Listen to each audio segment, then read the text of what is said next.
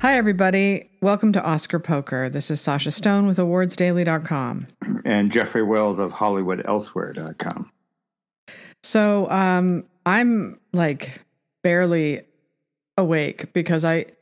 Up all night, right? I was. I, I don't know what's going on, but like I woke up at like. Um, I, I woke up at one and then I couldn't go back to sleep. And so by 3 a.m., I just decided to get up and get coffee and look at the news.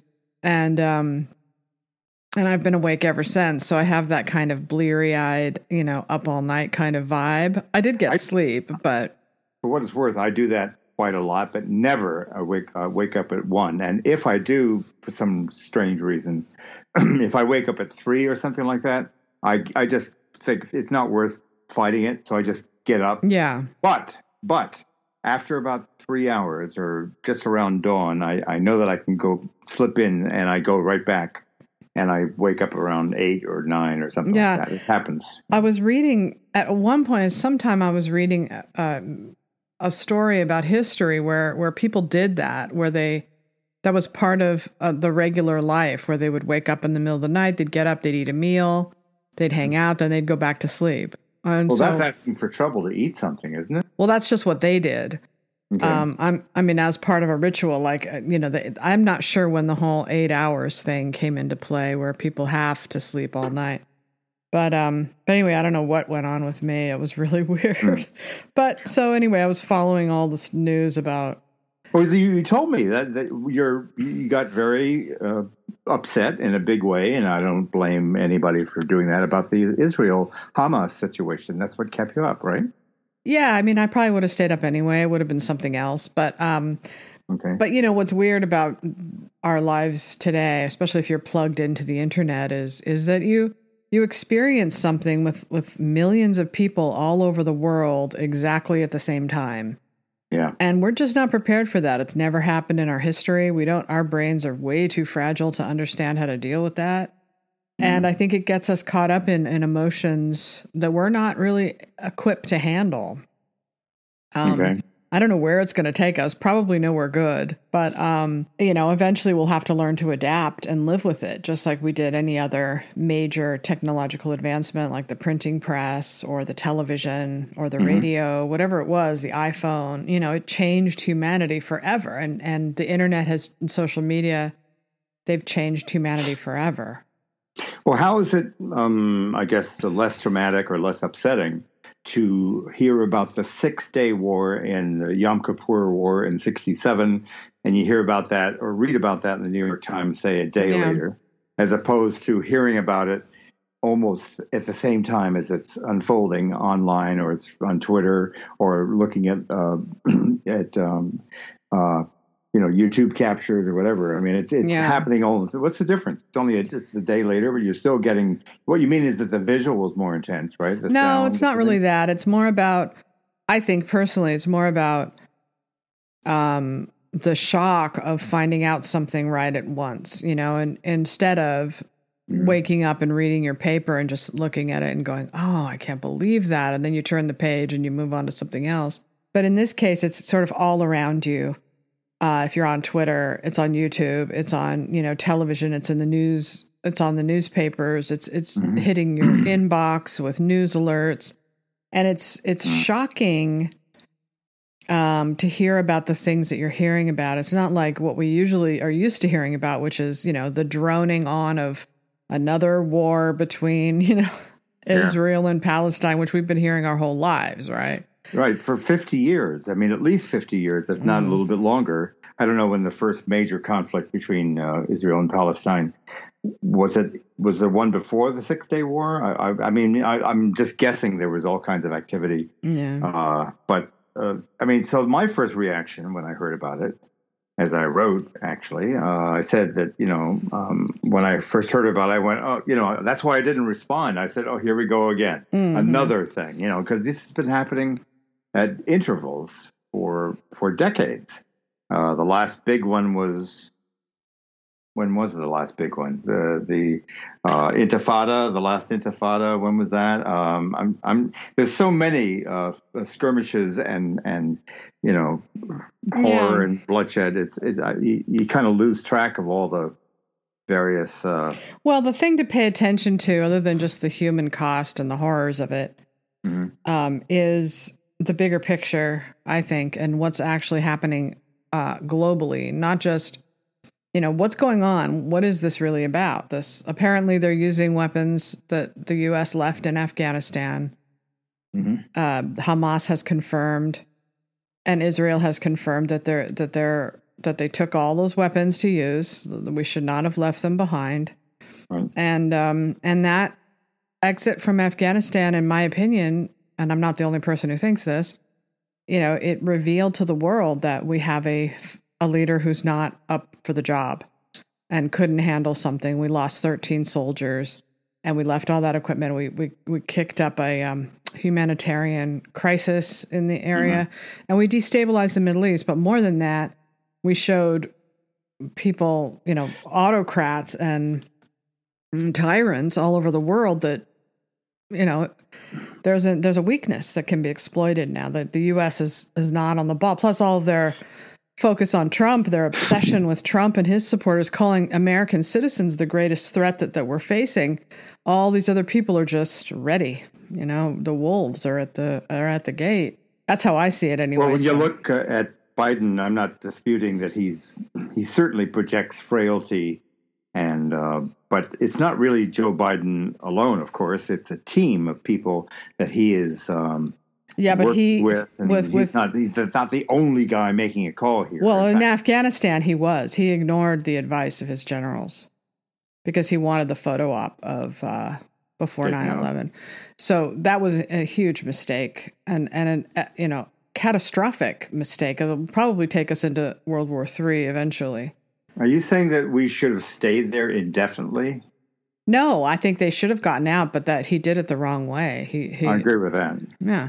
So if you're going to show the world that you're doing this and you have people, bodies falling off airplanes and you lose 13 of your own soldiers, hmm that's a mess. A huge, ugly. And that's when his poll numbers dropped and they never recovered. You can Mhm. see it on the Real Clear Politics. He's up here in the 60s and 50s, and then August 2021, they drop and then they stay dropped all until now. Sort this of like. why nobody else got out of Afghanistan. Because they knew that the people who felt that it would be, uh, you know, bad image for this country, but Yeah. you had to get out. There, you, you know, the Yeah, but not that way. Never prevails. You have to get out. His You generals were advising him not to do it the way that he did it, and he did it the wrong way. And and he shouldn't have left all that equipment. Um, they should have gotten the people out first, and then the soldiers. You know, there just there was there was a way to do it that it wasn't didn't show the world that we are completely incompetent and don't know what we're doing. Well, that's not Um, true. We're not completely incompetent. Obviously, there's uh, uh, a, uh, a, serious Herculean effort to support Ukraine. That's not incompetent. We, Mm. You know, Russia has been fought back upon very. Yeah, but they could have they could have broached a deal. Um, what Putin wanted was uh, for Ukraine not to join NATO, and now you've got right. all this That's business was. with yes. Yeah, they could have negotiated, and they have all this weird business with with Joe Biden and his son and Ukraine. It, it looks very. That doesn't make any difference. He's just had a typical corrupt son. So there's a lot of rich guys and powerful guys who have wastrel, bad a- bad apple sons who have Mhm. screwed through the bed, you know, shit on the bed and made things awful for a lot That's of people. that's Just- the story. That's, That's, you know that's where we are. it is, Just another bad son. Where we are in this story is is at that moment when Nixon's approval ratings were like sixty, and he everybody thought that the bad people around him were just his his his underlings and that he wasn't involved in any of the crimes. But what you're going to find out probably is eventually is that Biden was involved in a lot of this stuff and that he used his son because his son's reputation was already ruined um, as a cover to to you know make millions of dollars that he wouldn't make just as a congressman. He's not Hillary. He's not Obama. He can't just write a book. He doesn't get six hundred thousand dollars speaking fees. Nobody wants to hear him speak. How else was That's- he going to build sure. his fortune?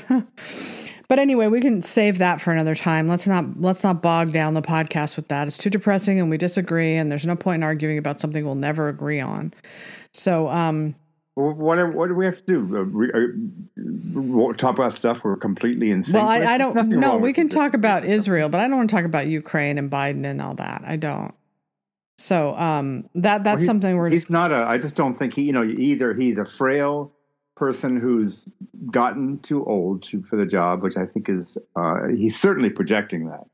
And if he is, then you, then he's not really uh, running the show the way. Well, the the that, corruption that we're talking about happened a long time ago. You know, it's not a new thing. It's it's it was steady through his a little bit here, a little bit there. I mean, it's not unusual in uh, uh, Washington, um, influence peddling is common among That's everybody. Totally standard. I mean, you know, it's I, standard, but not in a case like this. Not in a case where Ukraine is involved and a war is involved and money going to Ukraine is involved and an impeachment of a former president is involved uh, because of a phone call to Ukraine. So There's a lot of weird tentacles into this story. We don't have a lot of good reporters on the case. It's not on the left. We don't have enough good reporters on the case in, in Ukraine. No, on this on this story, this Watergate like story that none of the reporters on the left will touch because they don't want to hurt Biden and they don't want to hurt the Democrats and they don't want to help Trump. So they're not doing their job. And, and you think that if they were good people, they would help Trump? I think if they were good people, they would be Woodward and Bernstein and they'd be getting the story no matter what the politics involved. But we don't have Woodward and Bernstein because Woodward and Bernstein are now paid guests on MSNBC. Uh-huh. So we don't okay. get the truth anymore, really.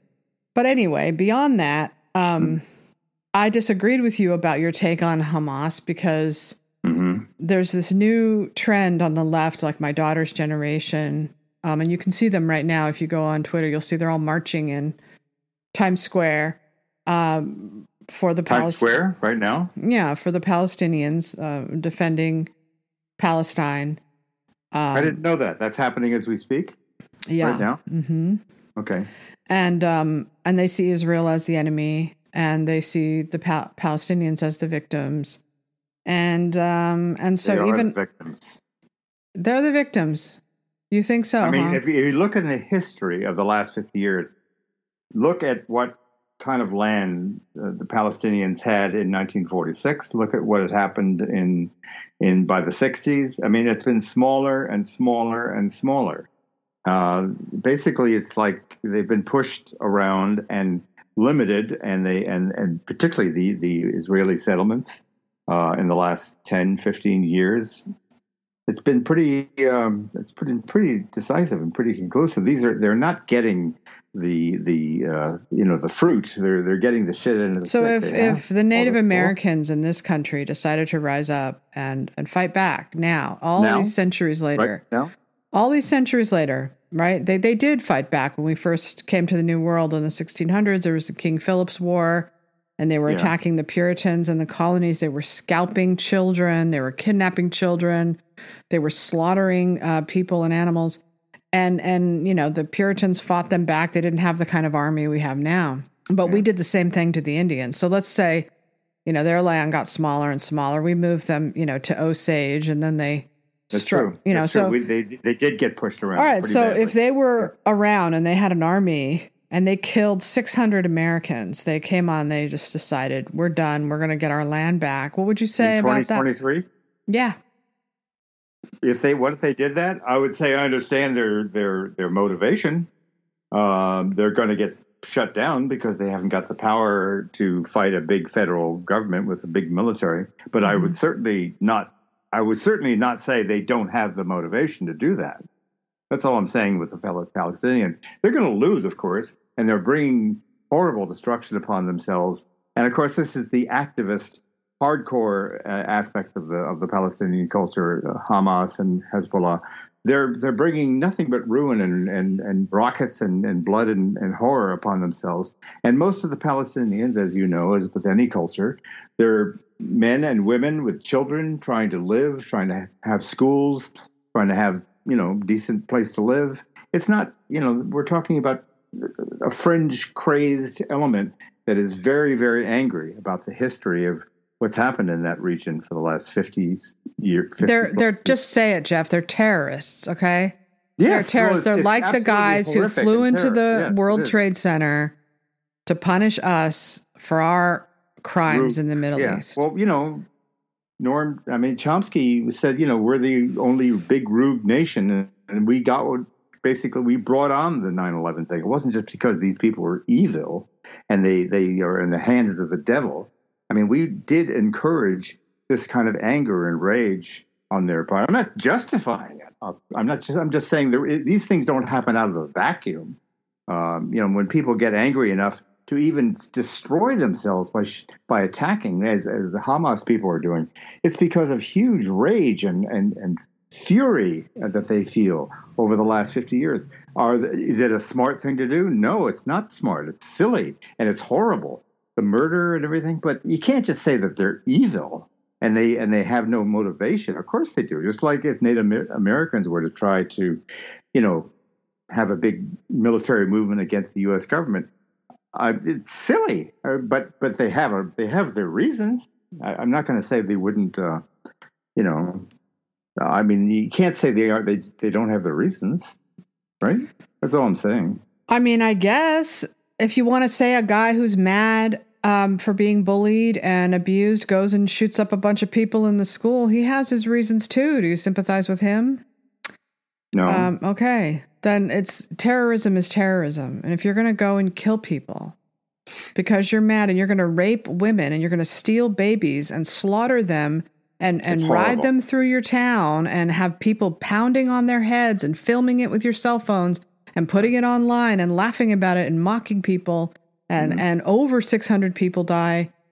And they they took vulnerable people old people stole them from their homes. Is it their fault the history? No no not. but there there is you can't just say there's no motivation. I mean uh, the, obviously this is hamas's deal and they're going to bring such terror and horror upon their own people. But if you look at the last 50 years, there is at least, you, have, you can't say there's not. My motivation. only point to you was twofold. Number one, you insult my intelligence by pretending I didn't already know that. Of course, I know that. I'm an old person, I know history. I've always been sympathetic to the Palestinians. I always feel badly for them. You can't work in the Oscar race or in Hollywood without seeing 10 million of those films every single year from the point of view of the Palestinians. That's the only sympathy afforded. Israel gets none of it, you know? So it's all Palestinians, and everybody, of course, sympathizes with them. So that's insulting to say. The second thing That's is not insulting. I'm just making a point. I know, but it's insulting for you to lecture me when you think I don't know that, and you think I'm some crazy Zionist or whatever, some pro-Israel person. Well, I've never been, but I don't like terrorism of this magnitude, and I think it's it's um, right. barbaric and horrific, and and deserves people to stand up and say this is wrong, and not hedge on a day when this is happening. Like, wait, wait a week, and then start talking about, well, you know, because it's shocking and horrible to hear all this, and people are losing their babies were ripped out of their mother's arms. Babies, yeah. okay? I know there's a woman who was partying with some friends, and she was like 17, and she got dragged. They yeah, grabbed her, and raped. she's now a prisoner.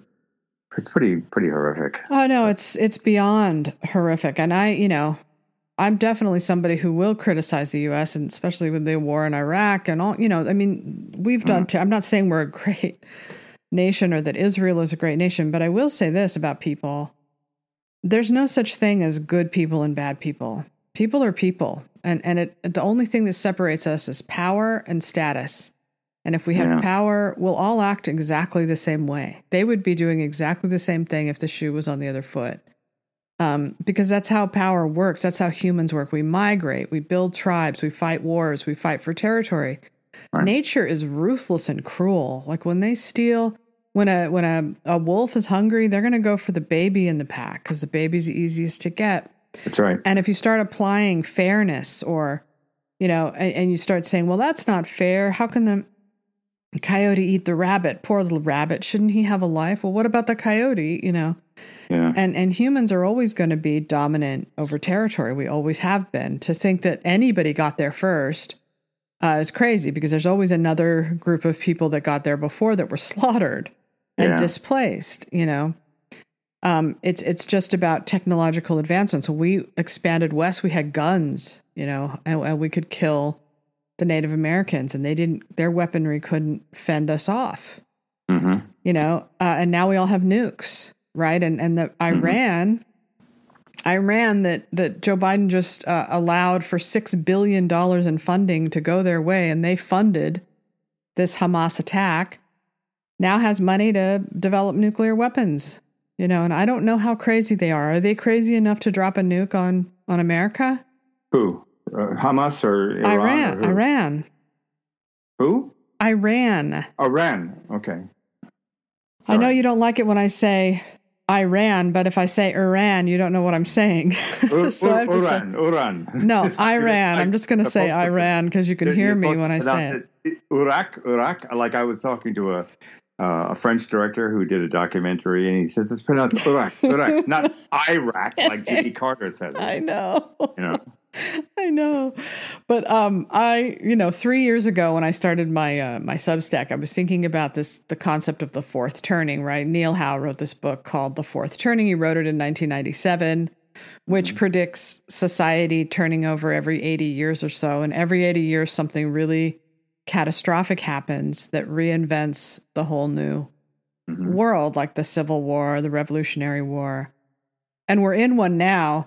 And so I was writing back then about like what I thought would happen for World War III, you know, and, and I was trying to imagine what it would be. And I was thinking Iran, Iran, and Russia, and maybe China um, up against the US and Israel and maybe Saudi Arabia. Mhm. I'm not Right. sure, but Mm. it feels weird that we have these two major conflicts happening at the same time to me. And that the money is flowing, and that we've made such an enemy of Putin. Um, We have made an enemy of Putin because of the NATO thing with. well, he, Ukraine? whoever's, well, we're obviously fighting a war with him. We're fighting a proxy war. Yeah. Right. So he obviously wants to punish the United States, and I just don't don't know. Is he gonna, you know, are they gonna partner with these other countries? Is China gonna get involved? Like, it feels very weird right now. It feels very everything feels very unstable. You know, it's just a matter of um, of uh, of Ukraine saying, "Okay, forget um, NATO uh, joining NATO. For, forget that. Uh, Yeah. Will will that cool this out? You know, if we, we just drop that and put that uh, away, that's not going to happen. I don't see what's so terrible about that. I think it's We're- too late. I think he could have done that early on, but I think he's gotten himself in too deep now. And Well, it's a concession if you were if they were to say it. They were, they going to be he can't he can't gonna- possibly give up he's not they're not going to allow him to give up the united states won't allow it's too embarrassing well, don't want to give up. zelensky That's not giving up. That's just saying, as a term of uh, ceasing hostilities, uh, we understand what you're saying about NATO, and we will abstain from joining NATO. What's the what's the? That's not giving up. That's just saying, okay. You know, again, uh, as evil as Putin is, they, he, he did this because he felt threatened by the encroachment of of NATO, and he wanted to show that he was still a tough guy and that Russia was not this diminished country. And you know, so that's what he's saying. Something. He's not just doing it because he's seized by the devil. It's not just something. that it's not just that it's also about oil and resources um Oil in Ukraine. Yeah. I didn't think that was an oil-producing country, is it? well there's some sort of borders that ports ports of entry that that have that that putin is interested in Mhm. but i mean i think it's it's uh it's a war that americans are going to want to fight but they're probably going to wait till after the election or it might it might happen before the election i don't know but they're Mhm. going to send in troops i think. U.S. troops. yeah. oh yeah. Okay. oh you think? They're not going to be they're not it's going to be like vietnam. They're not going to lose this they're not going to want to lose this war. I the, the idea was to basically just do it by proxy and not uh, really get into the. if they were winning the but they're not winning. They're not winning. Ukraine is not winning the war so uh, well, so they so because they don't, I mean, they're pushing back pretty strong against them. I mean, Russia thought this thing was going to be over in a couple of weeks when they first went in. they're in. pushing back strong but people like tom cotton senators like him republicans and neocons and neolibs Mhm. they think that they should just that biden and the and americans should just have gone in brought troops and ended it immediately Um, I don't think so because I don't think Ru- uh, Putin would give up so easily, uh, knowing Russia's history. Mhm. But um, I think it would have been much bigger, bloody conflict, a world war, in fact. Yeah. But what do I know? I know nothing. I mean, we should talk about movies, something I know more about. Okay, let's talk about Spike Lee and his uh, and his blanket uh, approval of Lily Gladstone, which I think is ridiculous. He's too smart to to and too perceptive. I I, I don't know him, but I do know a guy who used to work with him, Sam Kitt. They used to be partnered. Um, I know that I've I've spoken to Spike uh, at different times. He is one sharp player. He's not like kind of just a go along or just says what it is. And yet, for some reason, he's playing along with the uh, identity people, with the uh, wokesters, and and saying to um, the Washington Post just a couple of days ago that he's completely knocked out by Scorsese's magnificent film, which is not a magnificent film. It's a well-made film. I mean, he but he's you know, and he has to. He says this stuff because he wants to play along and be part of that crowd, part of the uh, identity uh, celebrating crowd, and he doesn't want to be an outlier. So he's just saying this stuff for whatever. It's it's, it's very disappointing to see a smart guy do this, and then he goes along with uh, Lily Gladstone being a. So she's going to win. She's the, she, she's the best actress winner. That's ridiculous to say that. Now, now, for political reasons, you might win, and because the the people that are that believe that identity counts more than anything else, and the, the hell with how good the performance is or how um, you know how much she gives or whether she has a couple of really killer scenes, which she doesn't. She doesn't have a killer scene the way, for instance, uh, Beatrice Straight did in Network, that kind of thing. You know, she doesn't have anything like that. She just is there as a presence, which we naturally feel compassion for, and the you know the poor woman and her and her um, family, her Osage Nation family, are being horribly, brutally murdered for money, and so naturally your heart goes out, and you want to see them, um, you know. But but for Spike to say that she's the, the best actress winner, this is silly. But he says it because he's. I, I, I wrote in yesterday, I think it was, that he's basically there's two people. There's the guy who really knows this business and one of the most exciting and cool filmmakers I've ever uh, the last 50 years, and then he he turns around and decides to become this this this voice for um, for accommodation to identity above all, which is Mhm. which is really really upsetting to me personally because I really admire the guy. Well, he's always been And that way. he's- He's he's very much an identity forward, woke kind of guy. That's that's Spike Lee. He always has been. And um, Just because he's a person of color, because he he knows about Malcolm X and he's done some really good films like Do the Right Thing. I mean, so he, that means he's automatically with the wokesters. I think they mean, like. I mean, I think he likes the movie because it confirms this. You know, American Americans as you know genocidal murderers of Mhm. indigenous people. That's what that movie's about, and and that's what you know people like Spike Lee have been saying forever. He thinks that slavery was like the Holocaust, and Mm-hmm. Mm-hmm. he very much condemns. And he's always coming up to say it's racism if a white actress beats a black actress and things like that. So he's very much into this idea of um, equity and and recognizing marginalized groups. He's not really someone who's just going to go around celebrating. For instance, you and he agree on Oppenheimer. You think that he, both of you, think that they should have shown that the the obliteration um, of the Japanese during the Right. war, Yeah. and um, and he agrees with that because it goes along with his worldview once again. Right? Let's show how bad these people were. Let's show how horrible they were. Mm.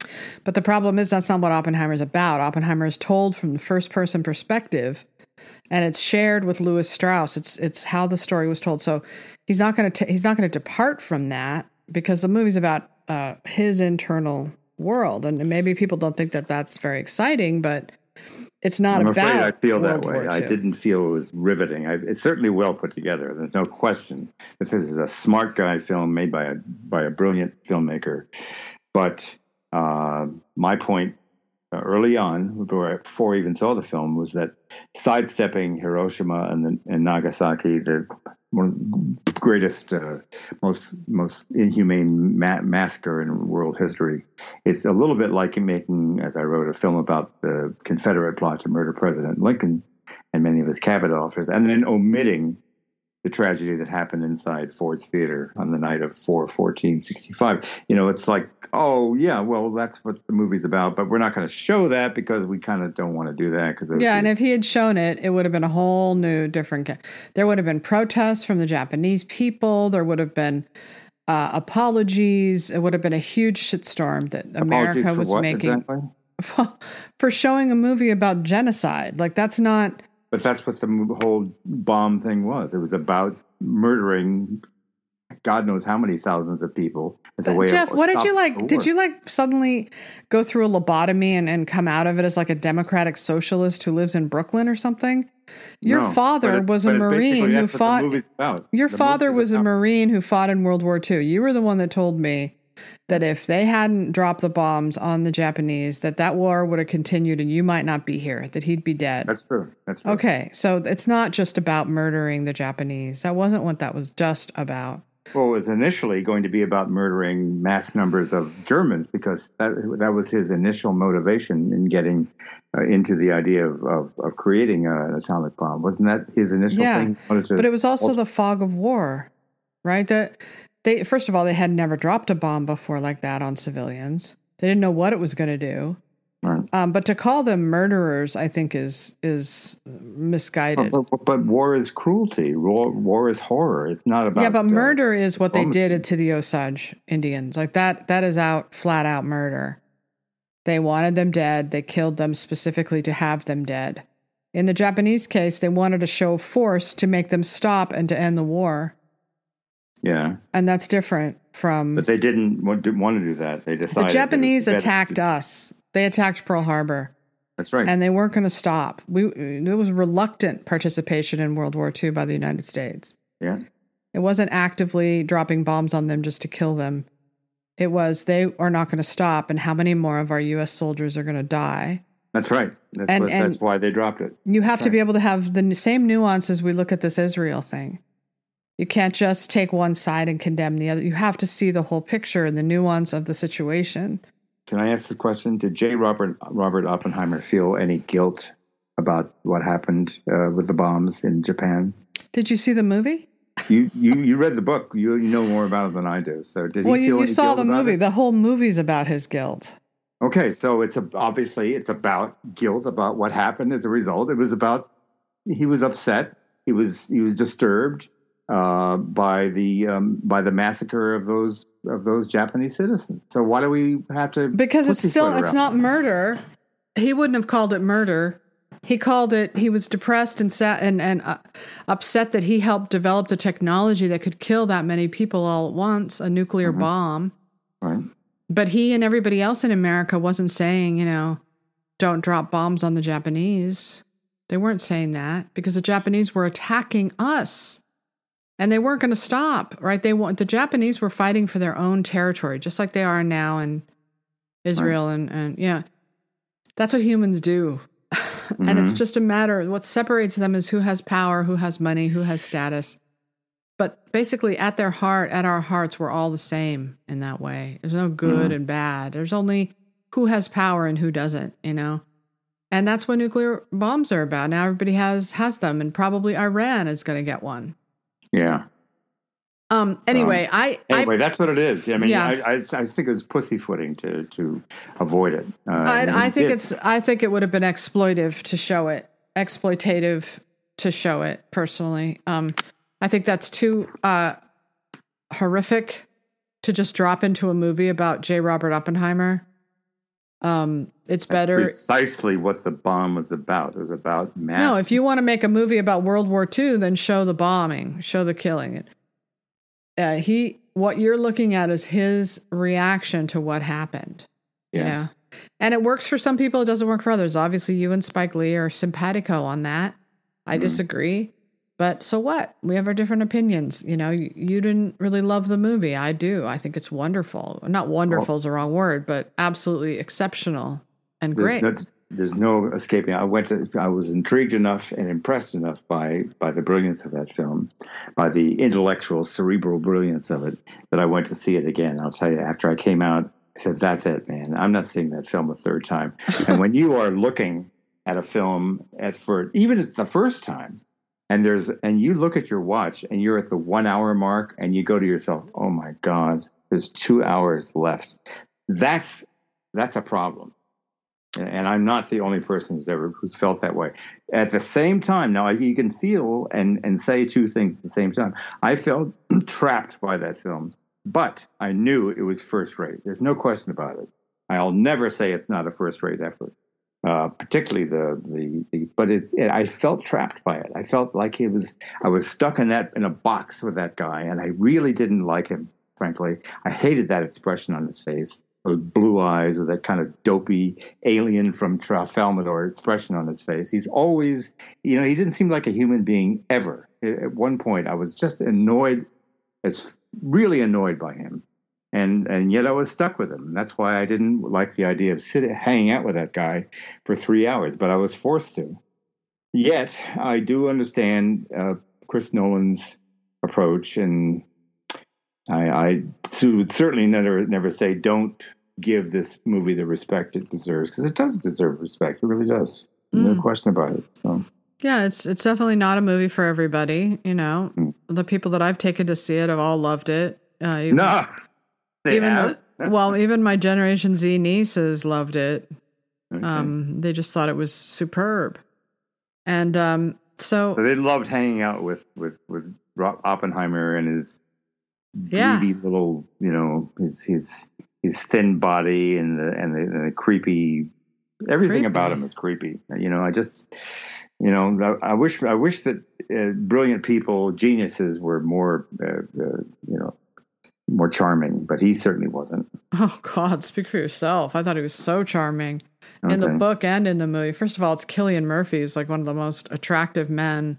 I just strongly disagree. He well, really bothered the fuck out of me. I thought he was just dreamy, and a lot of people think he's really, really dreamy. So uh, I don't know what you're talking about, but I thought he was unbelievably gorgeous throughout. And, um, I don't go into movies with a chip on my shoulder looking to start a fight. I mean, I'm sitting there. You kind of do. Wide open. Huh? You kind of do. I do. I go in with a chip. I really uh-huh. did. Sometimes. I mean, I went. I went in with this thing. Okay, here we go. The new Chris Nolan. And it, an hour later, I was like having, uh, you know. Yeah, I mean, I, am not going to blame you for it. Everybody has a right. You know, everybody's in. That's your taste. You know, everybody's entitled to their taste mm. in movies. You know, I, some movies that I see that I cannot stand that mm-hmm. everybody else loves, you know. okay. So, speaking of which, we can also talk about All of Us Strangers if you'd like. Sure. Um, I actually. When did that open, by the way? I don't know. It just played at the I London. Think it's November sometime, right? It just played at the London Film Festival along with David Fincher's movie The Killer okay. and uh, some other movies I can't remember, but but at London Film Festival is going on the same time the New York Film Festival is going on. So yes, and it just played here also. Yeah. yeah. Sure. The problem with movies like that, All of Us mm-hmm. Strangers, or anything where there's like a social justice kind of theme to it, yeah. um, you can never trust people's reactions to it because they're always so worried about being attacked that I feel like they um, soften their impressions, even if you know what I mean. Like, I, I think they wouldn't want to say they're homophobic, for instance, if they didn't like that movie. They you and I, you and I know exactly what happened. There, there's a all the critics out there who have been written about uh, all of us strangers uh, have said um, they know exactly what they're allowed to say and what they're not allowed to say. And what you're not allowed to say is what I said, which is that I didn't particularly like the the gay sex scenes. Frankly, I didn't like sitting through them. They're not my idea of a of a cool time. I mean, I I I'm, you know, is there any way to just be honest about that and not be labeled homophobic? No. if you say that, you're a homophobe. Well, we were talking about we were you and I were talking about. First of all, I want to say that beyond that, I actually really liked the movie. I kind of loved the movie just beyond the sex part of it. You did. Which I did. It was. It ended up moving me in a way that it was kind of like uh, that the whale movie with Brendan Fraser. Like it moved me regardless. Like I couldn't help but respond emotionally. Andrew Scott's performance is so good, and the uh, parents, his scenes with the parents, just got me. You know, and, and if they oh. had had less sex between the two men, I would have mm-hmm. really liked the the rom- the uh, relationship because I thought Paul Mescal. That's like the only thing he's ever done that I thought was good. but um, but I the problem with the sex is that I, I, you know they, I was like shat upon. You're calling men together gross. I said, no, it's not gross. It's I didn't particularly like it. I didn't want to it watch. Did, it didn't stuff. have to be so graphic. I thought like, and and that's not homophobia. That's if it was a straight couple, I would have said the same thing. If we saw a scene where like you know his penis is entering her and she's like all hesitant and and then the sperm is on the chest and she licks it off and all you saw the same thing in Saltburn, the same kind of graphic sex, and that was also yeah. kind of like, uh mm-hmm. it's it's just that it doesn't belong in a movie, in my opinion, that's so um, emotional, you know, and mm-hmm. merging that graphic sexuality with the, the relationship with the parents and them all in bed together and stuff. Mm-hmm. I think for a lot of people, they're going to really love that. And as you and I were talking earlier, which is that they're under pressure from the gay community to be graphic because yeah. they always get complaints that people say, "Oh, are you afraid? You know, are you trying to hide what gay sex is? Do you hate gay sex?" In other so, words, the, the approach that Luca Guadagnino, who I love and admire, he did a straight friendly gay movie with Call Me by Your Name. He didn't completely sanitize or or step away from from depictions of eroticism and sexuality, but he played it light. He he let people like me uh, respond to it emotionally and not you know get into the sexual stuff. And but because of, you know i mean i was I, I also felt that you know brokeback mountain which didn't completely stand it was clearly there was anal sex going on in that thing but it didn't make you feel uh, uncomfortable. It was it was just you know it was a really you know uh, appealing film that but, but they got so loved, much you know? shit for it right? Like there are so many complaints about that. You know, you could be as graphic as you can, so you can be honest, you can show what it's really like to be a gay man. And the thing is, is mm-hmm. is where movies are concerned, you know, uh, there is a code, a movie code for sex. Like there's, you know, that if you're watching a movie, they're they're only going to go so far. And it's true, mm-hmm. we don't have sex in movies very much, but when it's there, it's the centerpiece, like in Poor Things, you know or Showgirls or um, Body Heat or um, you know Body Heat was pretty good, I thought. Oh, Body Heat's one of my favorite movies, but I'm just saying that that the sex is there, but the sex is such a huge part of the story because that's what turns him into a to a blind fool. Um, yeah. is the sex, right? So it has to be there. It has to be the hottest sex you've ever had in your life for this guy to go and murder her husband, right? Yeah, right. Um, but in this case, this wasn't what the movie was about. And I thought that it robbed the emotional scenes uh, yeah. of their power because the sex was so graphic uh, and it didn't have to be. And the scenes with him and his mom and dad, I think, are just exceptional. Um, unbelievable. I like Claire Foy. Claire Foy is very good. She was uh, as his mom. But uh, and the dad, be, the the conversation with him and his dad about, I mean, it was just you know, yeah. his dad regretting his behavior towards him and, and Andrew Scott's vulnerability and crying and all of that mm-hmm. was just it tore my heart out. And I even liked the scene where, you know, he's with his his lover. I just felt like the detours into sex trivialized the movie.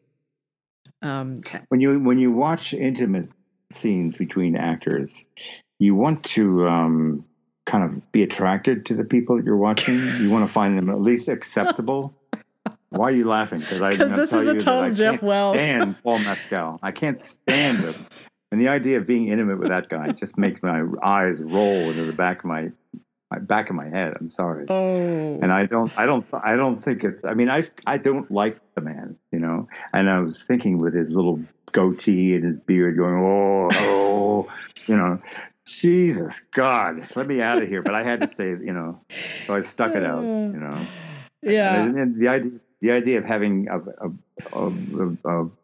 him going down on Andrew Scott, and I had to sort of sit there and go, okay, great, you know, Paul Mescal is giving me a blowjob. I really don't like this stuff. I'm sorry, and I and I don't. I, w- I would like the sex to be suggested, and I, I'm obviously not. Well, maybe it's not obvious, but I do not consider myself in any way homophobic. I'm completely cool with and supportive of freedom and openness and and love and closeness and you know people want to be uh, feel loved and they want to be close with certain people and that's completely uh, approvable and complete, completely great. It's and, and fine. Mm-hmm. And, and, but I don't want to be invited into bed with those guys. I'm sorry. I, I, I, would like to just kind of say, okay, that's cool. You're together. Okay, great. Well, no I, and that's the thing, and that's why you know if I if I know that something's going to be you know um, graphic sexuality, like I know that I'm mm-hmm. prepared for that to be the movie, right? And and fine, that's that's um that there's a place for that, surely, but when you're. Oh, by the way, I'm sorry. Go ahead. I'm, I no, I was just going to say that when you're when you're dealing with these heavy, heavy, heavy mm-hmm. conversations of of a child whose parents died when he's 12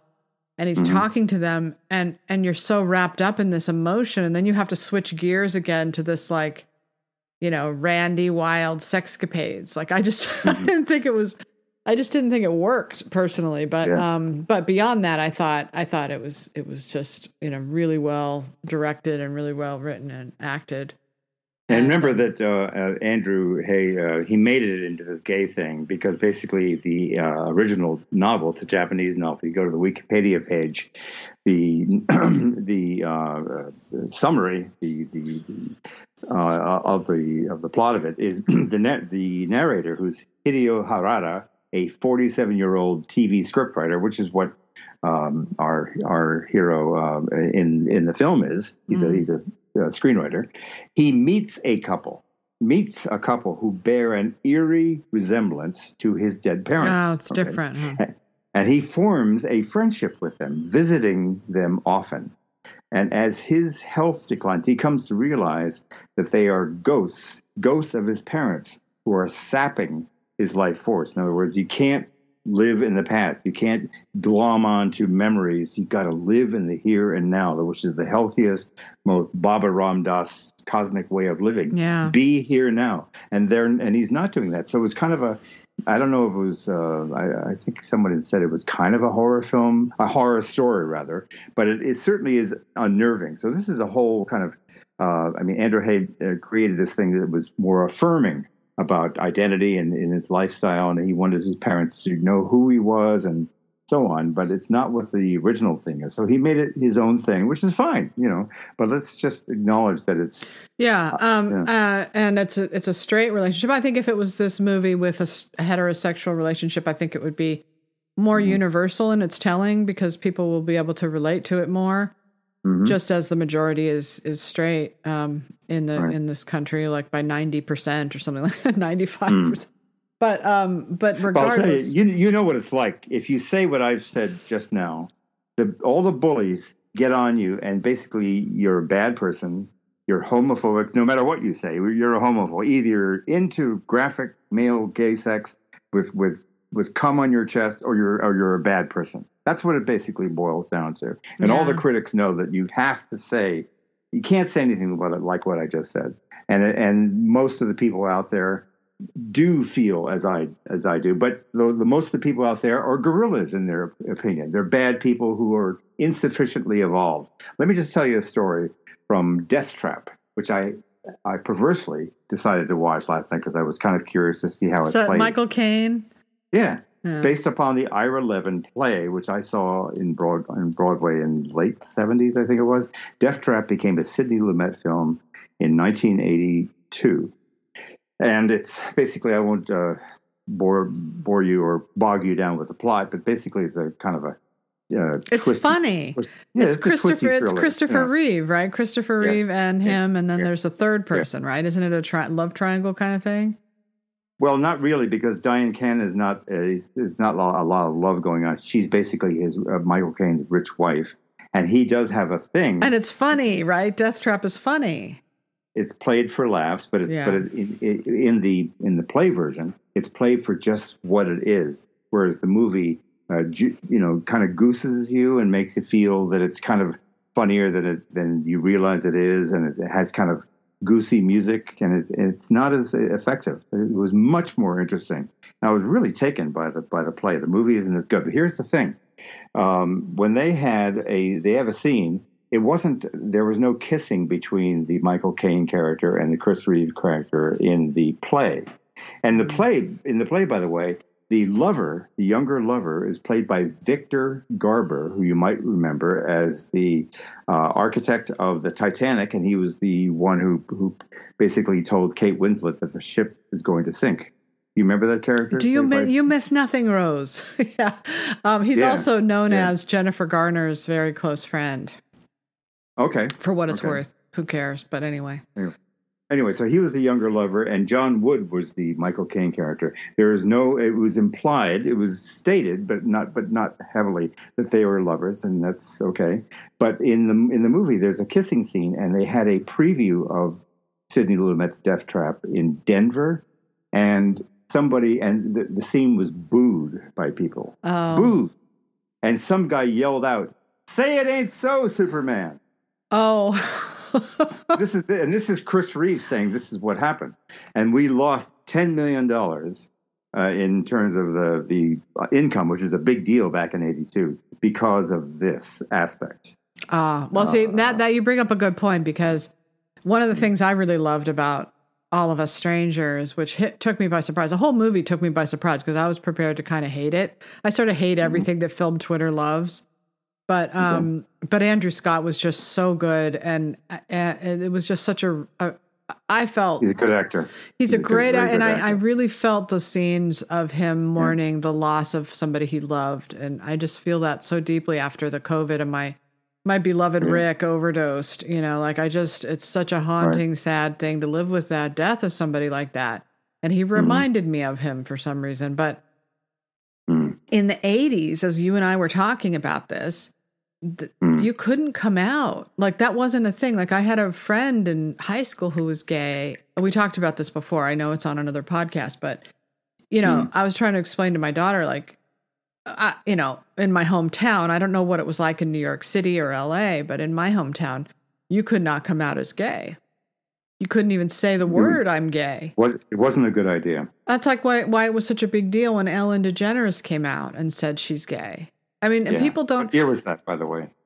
I think it was somewhere in the Wasn't 90s, but um Yeah, but the, '90s. the thing I loved about all of us strangers is it took us it took us back to that Mm-hmm. time and and it's a really smart idea of him to to set a movie to juxtapose the two times and how how far that they've come and how things have changed so dramatically now. And um and and the mother is still stuck in that time in the 80s or 90s or whatever it is where where people didn't come out and where it was, you know, it just wasn't discussed or talked about. I thought she handled it really well.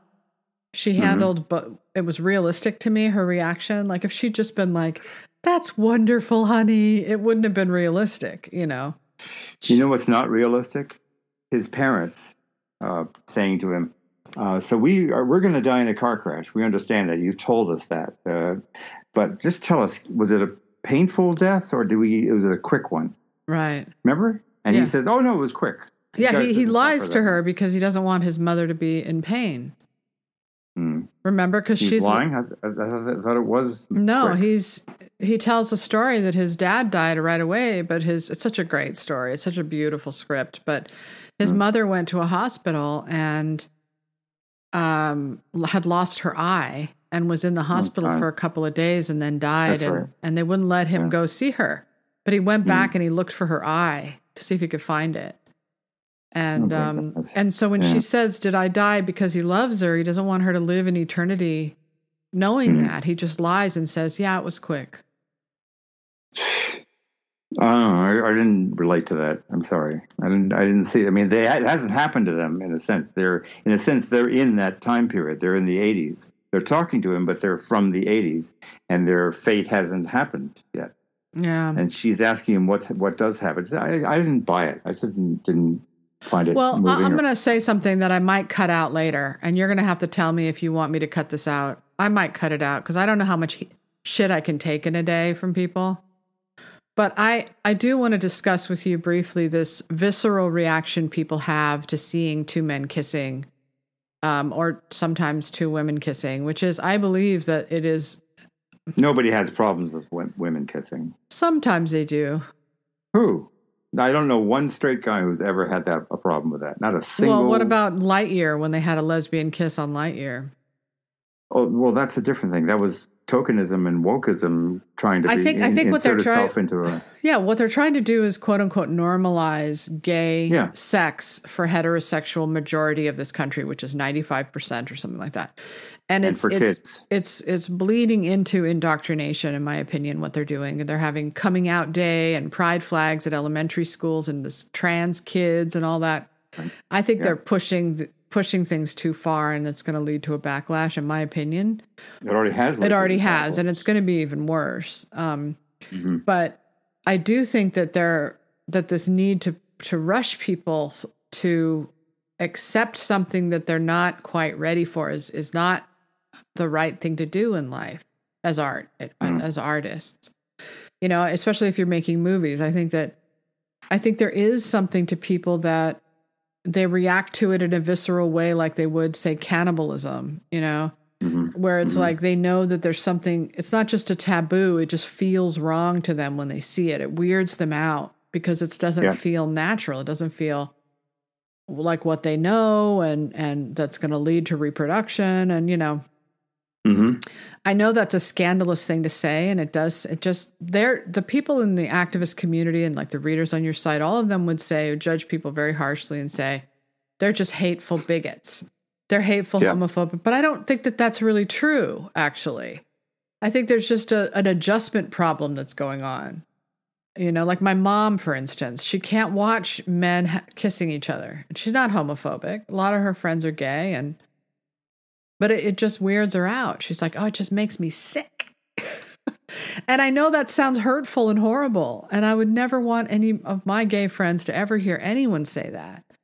And my mom's not hateful and she's not a bigot. It's just something that she feels, you know. And so, what do you want people to do? Do you want them to lie to you or you want them to be honest with you?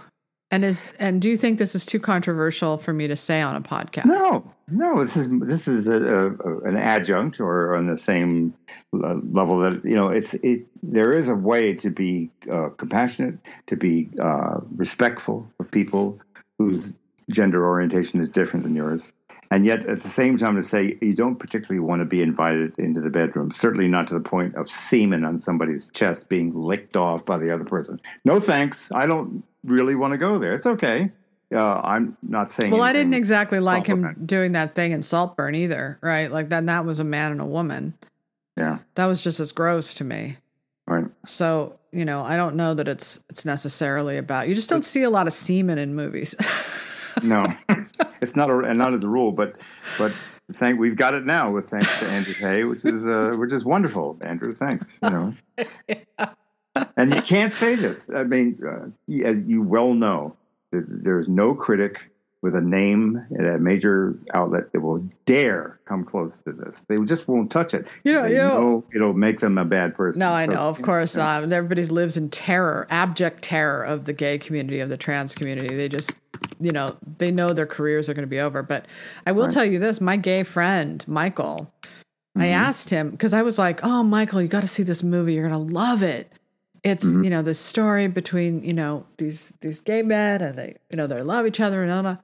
And he's Right. coming out to his parents and and Michael said, "Oh, I saw that. I saw it in Telluride." And I was like, "Oh, oh, Okay. what'd you think of it?" He's like, "It was okay." like it wasn't like the greatest thing he ever saw. You know, he didn't particularly care one way or the other about it. Didn't hit him hard. So I don't know. Yeah, I don't know. Uh, I don't think it's necessarily like all gay people are going to love this movie. Well, Um, okay, all right, and maybe but not. but I, I I really did think it was very good myself. But It's. A, I think it's a definitely a well-made film. This is not a uh, a, a casual or, or or indecisive. It's it's it's good. Got good good moves, and it's uh, there's there's sincerity of feeling. Uh, you know, there's there's no basis, to, and I don't want to put it down uh, on on any level. I just feel personally uncomfortable with the gay sex scenes. I'm sorry, that's it. You know, I mean, there's a there's a, uh, a movie that Alan Ball, who I really respect, I, you know, the writer of American uh, Beauty, and he had a, a thing that I saw uh, not too long ago. I think it was uh, Amazon. That's right. I saw it. I didn't see it at Sundance, but it was on Amazon called Uncle Frank. And Paul Bettany is a guy who's been in the closet, and he comes back to his family reunion because his father has recently died, and everybody's kind of getting together to, you know, say goodbye to their dad. and uh, Paul Bettany has a boyfriend who's a um, uh, Middle Eastern kind of Muslim type guy, and the bo- boyfriend decides he wants to come along and uh, and sort of you know why should I hide? And there's a uh, this is whole thing about you know when a when a man's father has died and all and the sisters are there and the cousins and the uncles do, you know, is that the time when you want to say to everybody, "Oh, by the way, people, I'm I'm not straight, and this is my boyfriend, and we're together, we love each other, and we live in New York"? Is that the time to say that when when everybody's like mourning the death of a father? I don't think so. But that's the whole pushiness of this idea that you got to have this stuff out, and people have to be. Uh, well, they're you know, even. I mean, and all elementary school kids have to learn all the terms and all that that we're measured by our identities, and we're all Yeah. divided into categories, and you know we're nothing if we're not a thing. You know, in one of those categories, if we don't have an identity tag, you know, Mm-hmm. a pronoun tag. What you know, what is our our you know, are we pansexual or we you know. It's it's gone in such a bizarre direction that you know the normie Mm-hmm. gays, like in All of Us Strangers, seem almost old fashioned. You know, yeah, but I agree with Yeah. you that there is this need to force it and foist it and change Mhm. society, change how society thinks. And so, since Yeah. neither one of us is gay, we have no idea what it feels like to be somebody that people feel that way about, you know? Um, Mm. To feel like an outsider. To that's feel, a fair point. Yeah, Yeah. that's a fair point. Yeah, So I, you know, that's why I reserve judgment on these things, and I always try to be as sort of open-minded as I can and delicate as I can. What I don't like is is being forced, and I don't like children being forced into uh, a belief system. I despise bringing children into this. I despise it. yeah, I don't think I'm it's very, fair. very, very. Maybe they'll grow up to be Since I- my gay. you know, maybe they'll Uh-huh. go through puberty and they'll grow up to be gay, but they don't know that until they go through puberty. And they might say, "Oh yeah, I knew when I was 5." Well, maybe you did. Maybe you didn't, you know? I Uh, talked to some some gay guys who knew exactly who they were and what their feelings were when they were eight years old, when they were nine, when they were ten. Okay, that's that's. I mean, I certainly knew what my heterosexual inclinations were when I was eight. I remember buying girly mess. I don't mean buying. I mean stealing one at a drugstore with my friend. We we managed to steal a magazine, and because we were into the hot photos. So there's okay, you know, that's, that's yeah, I mean, I think it's it's di- it's different. I, I mean, you know, the thing about us people is that we're such a spectrum of. I don't think I don't think that they should bother with the surgeries and the drugs to change their gender because we have so many variations in our genders just as we are without any like there are very feminine girls very feminine girls that i can't relate to they talk like this and they have, you know, pretty pink hair and Yeah. they're very soft. And when they shake you- their your hand, it's very light handshake. And they're Mm-hmm. very feminine, you know. And then on the other side of things, you have, you know, butch lesbians who are who basically are almost guys, but they're Yeah. still women, and they can still be defined as women. Why do they have to be? I'm actually a guy. Why is it so binary? You know. But um, but I think that the the spectrum of sexuality is also there. I think if you're growing up in a in a in a community where it's cool to be in the LGBTQIA group, then it's not that hard to switch your brain and just say, "Oh yeah, I'm bi," or "Oh yeah, I'm gay." That's exactly what's happening, as we all Yeah. know. It's it's very very strong in the urban areas because it's very peer pressure wise. It's very much of a thing. Yeah, And how, what kid is going to say, "I'd rather be off on my own beam and not be part of the crowd that you know winks and loves all this"? It's just totally normal. they're not. And and every girl that that graduated from my daughter's high school was one of those things: either gay, bi, trans, something. right. hmm And even if they weren't, they said they were. And a lot of those girls I now know are just perfectly straight, dating men, living with men. And uh and but it is a nuanced thing. I mean, I've always thought personally that you fall in love with people that like I have I have this ongoing crush on a transgender person that I listen to the his podcast. Um Mhm. and he's a she presenting as but He's a bio male who's but but regrets his surgery and cannot stand the trans movement and is, is spending every single day trying to fight back and to help kids not get into this mess and to protect women in sports. He's all that, but he's he's also trans. But what's his name again? Neen, his name is um, the the podcast is called Heterodorx, like heterodox but heterodox, and it's a it's a they call it's for TERFs and trannies. and the woman is a TERF, and her name is Nina Paley, and she is very much one of those. She is your typical, you know, the very definition of a TERF, a radical feminist who you know is very much opposed to the whole trans thing. And then there's um uh Nina, Nina Paley, and Corinna Cohn. And by the way, uh, you, I'm finally uh, seeing. Um, actually, at the end of the week, uh, Saturday, actually, is I finally get to see um, the Fincher, Oh, good. and um, and um, I'm very much looking forward to that. And you have seen it more than uh huh. I've right? seen it, but I'm I'm also going to go down to see it in a theater soon, in like a Oh, couple cool. of weeks.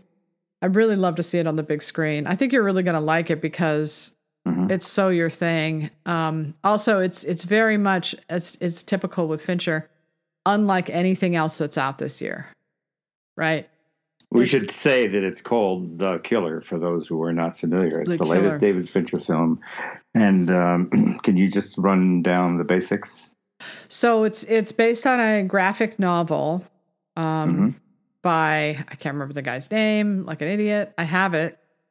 Um, and Okay. Andrew Kevin Walk Kevin Andrew Kevin Walker Screenwriter of Seven. Seven, which is a great 95. Yeah. screenplay. Let me just get the Right. name of the. Uh, and basically the um the uh the comic is really long but really funny. It's about an assassin in France um who is uh, you know the whole thing is his inner monologue, you know, and, and him ruminating on humanity in really, really funny ways Mm. as he's being this assassin.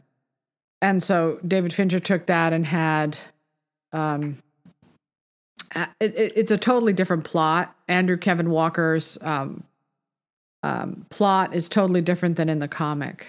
So what you're seeing is it's similar in that he's giving him the same monologue, but it's different in that the things that happen in this are very different. There's, for instance, in the graphic novel, there's a lot of sex.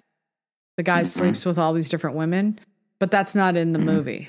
That's been taken out or it never was there. The movie is primarily, this has been written about uh, quite uh, plainly in, in reviews. It's about a uh, an assassin who has made a mistake, right? He's made a mistake and not fulfilled a contract. Ah, And as a result of having made a mistake, he is being pursued by his employers as having really screwed up their whole plan. And he, so he's in trouble himself. Isn't that Mm. more or less it? well, that's or the no? that's the setup, but that's not what Okay, happens in the movie because he he doesn't go along with that.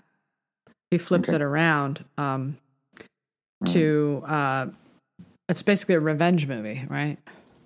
hmm So he has to make it so that the people he loves will not be attacked and that he will be safe. Okay. And so you watch him do that. It's definitely not a movie that the critics are creaming themselves over. They're definitely Mhm. not. Like there's a lot of uh green tomatoes for it. Um, Okay. by really annoying people, if I may say. Um What's the score as we speak? it's Uh, do you know- 79, 79. Oh, that's a that's you know that's really unusual because obviously that's that's primarily a positive, but it's not a strong positive. It's a you know if they really like something, it's in the 90s, Yeah. and if there are you know a few dissenters here and there, it might be 88 or 85, but 79 that's fascinating because that almost never happens. Yeah, I, I think they were probably it, it doesn't meet their expectations. I think is the deal with it. Um, They're they're looking for something that that isn't there, but that but that's not unusual for him. A lot of his movies are. Fight Club was received this way. Gone Girl was received this way. Dragon Tattoo was received this way. The only one that they Mhm. ever creamed themselves over was The Social Network. Um, and Wait a Zodiac. minute, that- I, I I thought that that Zodiac, which I thought was both wonderful. Zodiac I thought it was and the the Zodiac and the and the Social Network are the two that they really really loved. yeah, But the other ones they don't quite get. To me, Fincher's movies are like Scorsese. A lot of Scorsese movies, not necessarily the latest one, but usually Scorsese movies, is that they don't quite fit in their time, but over time they they gain in prominence. Like for instance, 2014 when Gone Girl came out, there's there's no movie that came out that year that was nominated for an Oscar, Mhm. um, or not that has been remembered as well as that movie has. Like that movie has entered the zeitgeist. Everybody knows it. Everybody talks about it. Everybody references it. They retrospectively believe that it's a great movie, even though many of them didn't think it was at the time. Hmm So, um, but it's it is a very different kind of Scorsese movie. I mean, um, Fincher movie. It's a very different kind movie. of. Yeah, it's it's not his usual thing. It's it's very different. It's very clean and lean, and almost works as a a, a first episode of what would become an ongoing series.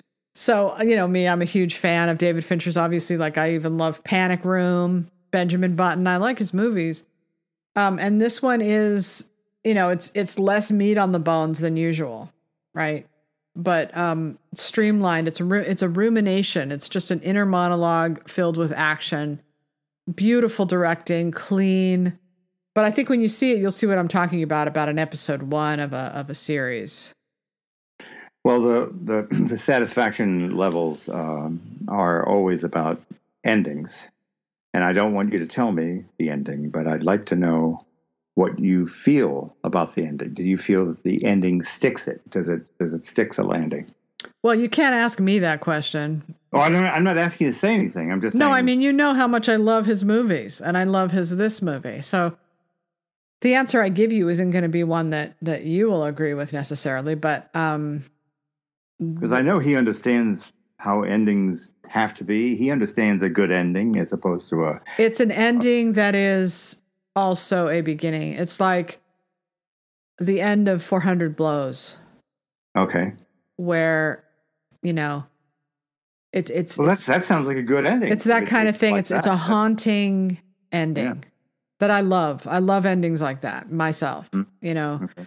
um, that I think he captures the paranoia of our time. See, that sounds great. Um, that sounds really good. yeah. I You think know, he I mean, captures that's it. that's what I love about good filmmakers. It's not you know, there's the story is one thing, but it's what you feel as you're watching it in between the lines, and and you know you can just kind of sense this is this is a lot about what's going on right now. I feel this myself when I'm out on the street. Yeah, talking- yeah, exactly. you know? And I feel like at, a, at an hour and 58 minutes, like that movie to me is too short. like I That's another good sign. I, I really wanted it to be an hour more because I loved hanging with him. I liked being in this world. I liked watching him do stuff. And um and it, you know, it's brutal at times, but it's so it's so esoteric for a David Fincher movie. You know, it is it operates on that level. You've completely sold me on this. I, I, anybody listening to this, how could they not want to see this and like just salivating? You know? I know. I know. I want to see it again. I loved it so much. Yeah. I mean, it's, you know, kind of like frantic in a way, like but not as filled with but but similar to frantic, I think in vibe. The vibe is the same. I instantly didn't like Frantic because of Betty Buckley, who played the wife, the kidnapped wife. Hmm. I said, I don't want to hang out with. I, I'm not. Into Well, she's only in it for like 2 seconds. I know. He's then she's gone very early. I know that it's all Harrison Ford, but still, I couldn't understand why he would be married to Betty Buckley. I just didn't get it. Well, I, I agree with that actually, but I love that movie and I especially love the I'm just Hmm. the aesthetics of the Paris hotel and the the sounds of her ordering that food and the way that it they bring the croissants and the coffee Yeah, and the yeah. and the robes and the hotel and it's Mhm. also perfect and then the whole thing gets upended and disrupted and Yeah. um, and I love that about it and I love that it's about um his anxiety about losing Sharon Tate you know uh Yeah, yeah, and and I feel in the killer there's similar anxiety. There's similar kind of Mhm. nervous, trying to keep things together, you know, and and things could just completely implode at any time. right. Um so anyway, that's a good movie. A very long time. Do you think we should let's just Oh, by the way, I'm going to see the ne- next day uh, on the 14th. I see The Killer, and the very next night I see Ferrari. But you have not seen that yet. Right? No, I haven't. Um but and then the following Friday, a few few days after Ferrari at the New York Film Festival, is the opening of, after God knows how many weeks people have been talking about it, is finally the day of reckoning for Martin Scorsese's Killers of the Flower Moon. And finally, you know, they haven't let really anybody see this thing. Do you think there's a reason why they haven't done that? Why they haven't put it into any film festivals? Can I get your speculative, you know, just kind of what do you think is the strategy behind that? Mm. You don't want to say anything? Um, I don't know. I mean, all I'm hearing is good stuff from it, except for a few. I mean, everybody who sees it really likes it, you know. Um, but They, they did. The, the vast majority in Cannes certainly was were very, very pleased with it. well, everybody that I see, not- I don't see anybody say, "Oh, it didn't work for me," or "It wasn't this or that." I see just glowing praise. Um, well, here's a comment from a friend who was at Cannes with me, and he said to me three three days ago, with Killers of the Flower Moon, Martin Scorsese has become a dull moralist. And this is what not what we go to his films for, for to listen to his dull sermonizing and dull moralizing. hmm. You don't want to say anything about that. Is that our is that our friend mutual friend? Yeah, it's a mutual friend. Mutual friend. Yeah, his feelings on this were very strong, unusually so.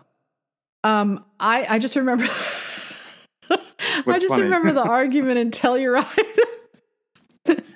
that we got Oh, into, yeah, the Lily Gladstone argument. Yeah, that was fascinating. Yeah, and that was a that was an eye. I don't. I won't have it. Jeff. That's Just shut up. offensive, Don't Jeff. be. Don't be that person. I, I like you. We've we've known each other for decades. But if you say that That's again, offensive. just, I don't know what I'm going to do. You know? But it was sort of like you were saying that, you know, there is no such thing as God, or, you know, I mean, it was really a very Very very uh, deeply held. deeply held belief in that. And that woke me up in that moment to what exactly is happening here and, and what people are going to think about this movie ultimately and how it's going to fit into that. I think that, as I told you, as I talked about before, this is very much an important part of the ongoing exodus, the journey, the uh, the rapture that they mm-hmm. need to have this moment of reckoning for the Native American peoples, for the indigenous peoples in our history. Remember, we talked about the Academy Museum and that Sure. North by Northwest thing, the apology for Hitchcock. he is Yeah, setting one yeah. of the greatest scenes ever made, ever filmed on Mount Rushmore with Eva Marie Saint hanging off and I would like to do a scene on Mount Rushmore hanging off the president's faces. You know, to him it's just pure cinema. And here Mm-hmm. Yeah. comes all these activists, you know, "Ah, it's on Native American land. How dare Yeah. you? But and so when they put North by Northwest, people come in there thinking, "Oh, this is great. Let's go. Let's go look at a. let's go look at a Hitchcock exhibit." it's like the hammer comes down, wah wah, Yeah. and this horrible message of like, "We're very sorry that this movie was filmed at all." Yes, we're sorry. We're really sorry about that. Alfred Hitchcock sorry. wasn't perceptive or, or sensitive enough. Yeah. He didn't care enough about the uh, North South Dakota Indians, uh, that Yeah. tribe. You know, and uh, all we can say is we're sorry. And if Hitchcock were here, we'd be forcing him to say that he's sorry. and Cary Grant would have to apologize, and everybody. and we can't celebrate this movie because if we do, people are going to say, "How dare you celebrate this movie? It has that Yeah. scene in it." Yep. Yeah. But if you don't see North by Northwest and you don't see that scene, you know, before they take away Mount Rushmore, which they probably will at some point, um, Dynamite it, huh? well, probably, don't you think? I mean, That would be a, quite an extreme. how does do, that but, survive? I don't see how they do that, but I know that there are some people who sincerely would be fine with that. Um, but by the way, speaking of um, of um, Flower Moon and Lily, you know that there's a poll quote in the is it Glamour? No, Vogue. The Vogue uh, cover that we recently talked about, the one that's the black and white cover. She looks really great. That really nice photo of her Mm. and Leo together. She says the the big pull quote. She says there is a great reckoning coming. yes. I said, "Great reckoning coming. We've had that great reckoning, the great woke guilt Yeah, but they they haven't moved through the, the Native Americans yet. We have to go through every single one. And and this is the one. This is the big one, right? Because Killers of the Flower Moon speaks right to that. And and as I was talking to you about this t- also recently, which is that that's to to me one of the movie's biggest problems is that um they're asking people to be invested for three hours to feel really, really bad about their Mhm. history and about their country. And and it's deservedly so. It's a terrible thing that happened. But sometimes people want to go to the and Oppenheimer has the same problem, by the way. And sometimes people just want to escape. You know, like Barbie is an escape almost. Not quite, but almost. Right. And um and I'm not sure I'm not sure how that plays. I do think that that there's a very good chance that Lily will just pull out the win for best actress and that's that. Okay. Um especially if the movie doesn't win anything else. I think it's going to win best score for Robbie Robertson. I think that's true as a way of tributing poor Robbie, who passed uh, last summer, was it? Last, yeah. And I, I completely see that. But my initial reaction when I saw it in Cannes was that if nothing else, this is a big win for Lily Gladstone. She's going to definitely get um, a lot of play out of this. But I meant in terms of, you know, definitely. I thought they were going to go for Best Supporting and she would win. I was completely um, couldn't understand why they would want to try for Best Actor actress when she's clearly not giving what most of us recognize as a strong Best Actress performance. It's a it's a totally fine and and pot, almost certain to win Best Supporting Actress, no question about it, but not Best Actress. But they went with it anyway because they want to. I don't know what the thinking She is. will win because, and it is you know, that's offensive, Jeff. Um, What's if, offensive? You know, when he said that to you, that's offensive. If you if you talk about her as Oh, an oh yeah. as an identity thing, but the thing is, is it's not just an identity thing. It's it's a reckoning. It's a retribution. It's a way to give back something to the community. To the Native Americans. Say it to the people who in this country who are Native Americans, various tribes, various parts of the country. But but also Hollywood's treatment of them and, and the yeah, whole what Marlon Brando was talking about 50 years ago. Well, Marlon Exactly. Brando and and that that thing with Sacheen Littlefeather, that whole humiliating experience. Sure. Like this is a way to redeem them for all of it, right? Mhm. So I don't know. I don't know that. You know, I think that when you really look at that, uh, Marlon Brando didn't want to take the heat or didn't want to have. it. He should have stood up and said it himself. Why, why does he send her a proxy to to re- refuse his Oscar? I don't think that was a very uh, compassionate thing. Uh, I would have liked if I if I feel that strongly about it, I would say that. I would say, get up and say thank you for this. do you But think I'm he was? Do you it. think he was banging her? Uh, okay, yes, I absolutely do because she was quite hot. She was She was fetching, so maybe that had to do with something to do with it. You know, go accept my I, Oscar. I think I think that yeah, I don't think it was meaningful, probably, but I, I knowing what he was, he was quite the hound. He didn't uh, let any any stone go unturned. So yeah, I, I think so. Yeah. Not that it means anything, but I think so. Yeah. She I, she did a kind of a Playboy thing, you know, and I was looking at photos of that, which I I was stupid enough to post. But you know, there's no question she was quite the number back then. So Yeah, big boobs, really pretty. yeah, yeah. So I could see him Well- saying like, "Hey, go go do this. You know, this will be." You know, it'll moment. show how what a big deal he is because he's winning Best Actor. It was a win-win for him all the way around, right? Um, because he gets to look like the Well- good guy. You know, back then, the Dustin Mm-hmm. Hoffmans and the Marlon Brandos, they were the Mavericks, they were the rebels, and they didn't even think accepting awards at the Oscars was was respectable. Like, if you watch Dustin Hoffman winning his award for Kramer versus Kramer, he Mhm. he basically almost gives an apology uh, for being there. mean that other that the people who were also nominated should have won, or that yeah, that there's share it or this there was this big thing back then of, and I remember this period because I was coming of age. They were they were kind of sneered upon the Oscars and and the Golden Globes, right? That the that their high craft, their respectable craft of acting. Would deign to accept awards, like Katharine Hepburn, you know, who never went to accept one, or Mhm. you know, there was this this George C. Scott. yeah, yeah, George C. Scott. There was this element of you're not a real actor if you go in for this competition thing. It's not a contest, you know. He called it a meat parade. he's so good. Yeah, I mean, he's so good. He was such a good actor. Oh God, as Patton, yeah. man, his performance of Patton, and then his performance in Doctor Strangelove. Like these are just two of the greatest performances ever. I loved. Uh, I I was so gratified that I was able to spend a little time with George C. Scott on the set of a, the remake of Twelve Angry Men, which the late Billy Friedkin was the director of. And um, you know, he was there, and I got and the publicist was took me to introduce him. We had it was I was said, "Oh, this is great!" I Mm. finally you know get to talk to George C. Scott, and uh, Jack uh, Jack Jack Lemmon was the uh, uh, uh, Henry Fonda character in the Twelve Angry Men remake. And at one point, uh, Jack Lemmon, I guess he was fatigued or something, but he got the line wrong. Instead of saying "What do you mean?" he says "How do you plead?" And, and when when George C. Scott heard him say that, he went, "Oh God, Gatsby, Jesus Christ!" I'm gonna Really post the great. scene in Patton where he hits that poor soldier. That is such a great, that's such a great scene. Yellow, you yellow bastard! I'll put it you in front of a firing squad. And remember, he didn't actually slap him. He took his glove and slapped him with his glove. I, Yeah. In that big moment, you know, he I didn't just- I- actually I was- belt him. I mean, you know, I think of the Roman Empire a lot. I also think of Patton a lot and General MacArthur.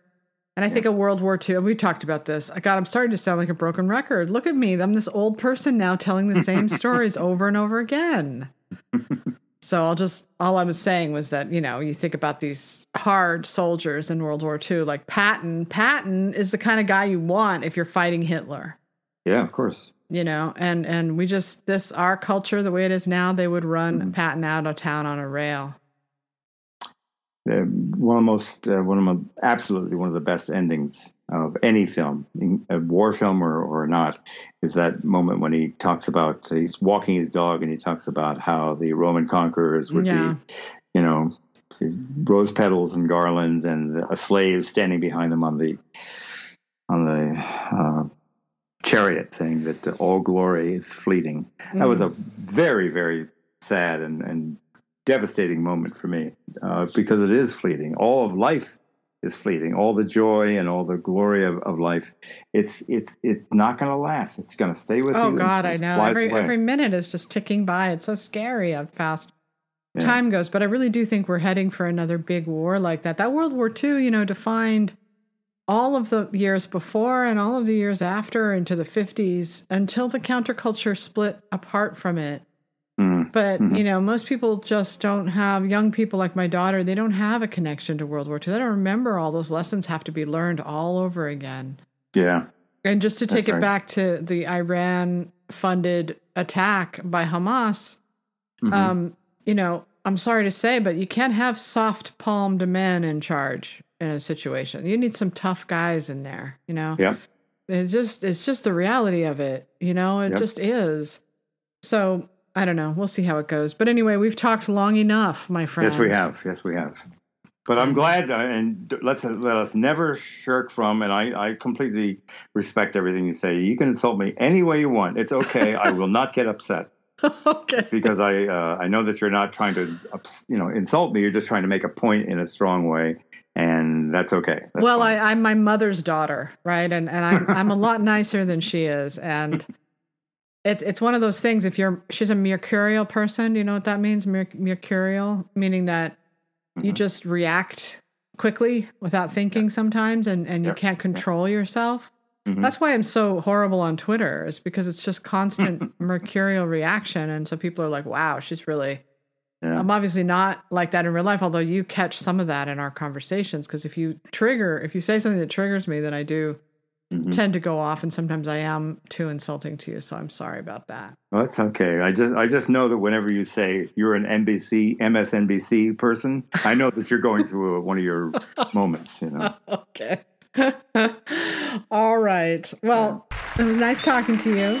Yeah. Have a great Sunday. All right, you too. Talk to you care. soon. All right. Bye. Bye.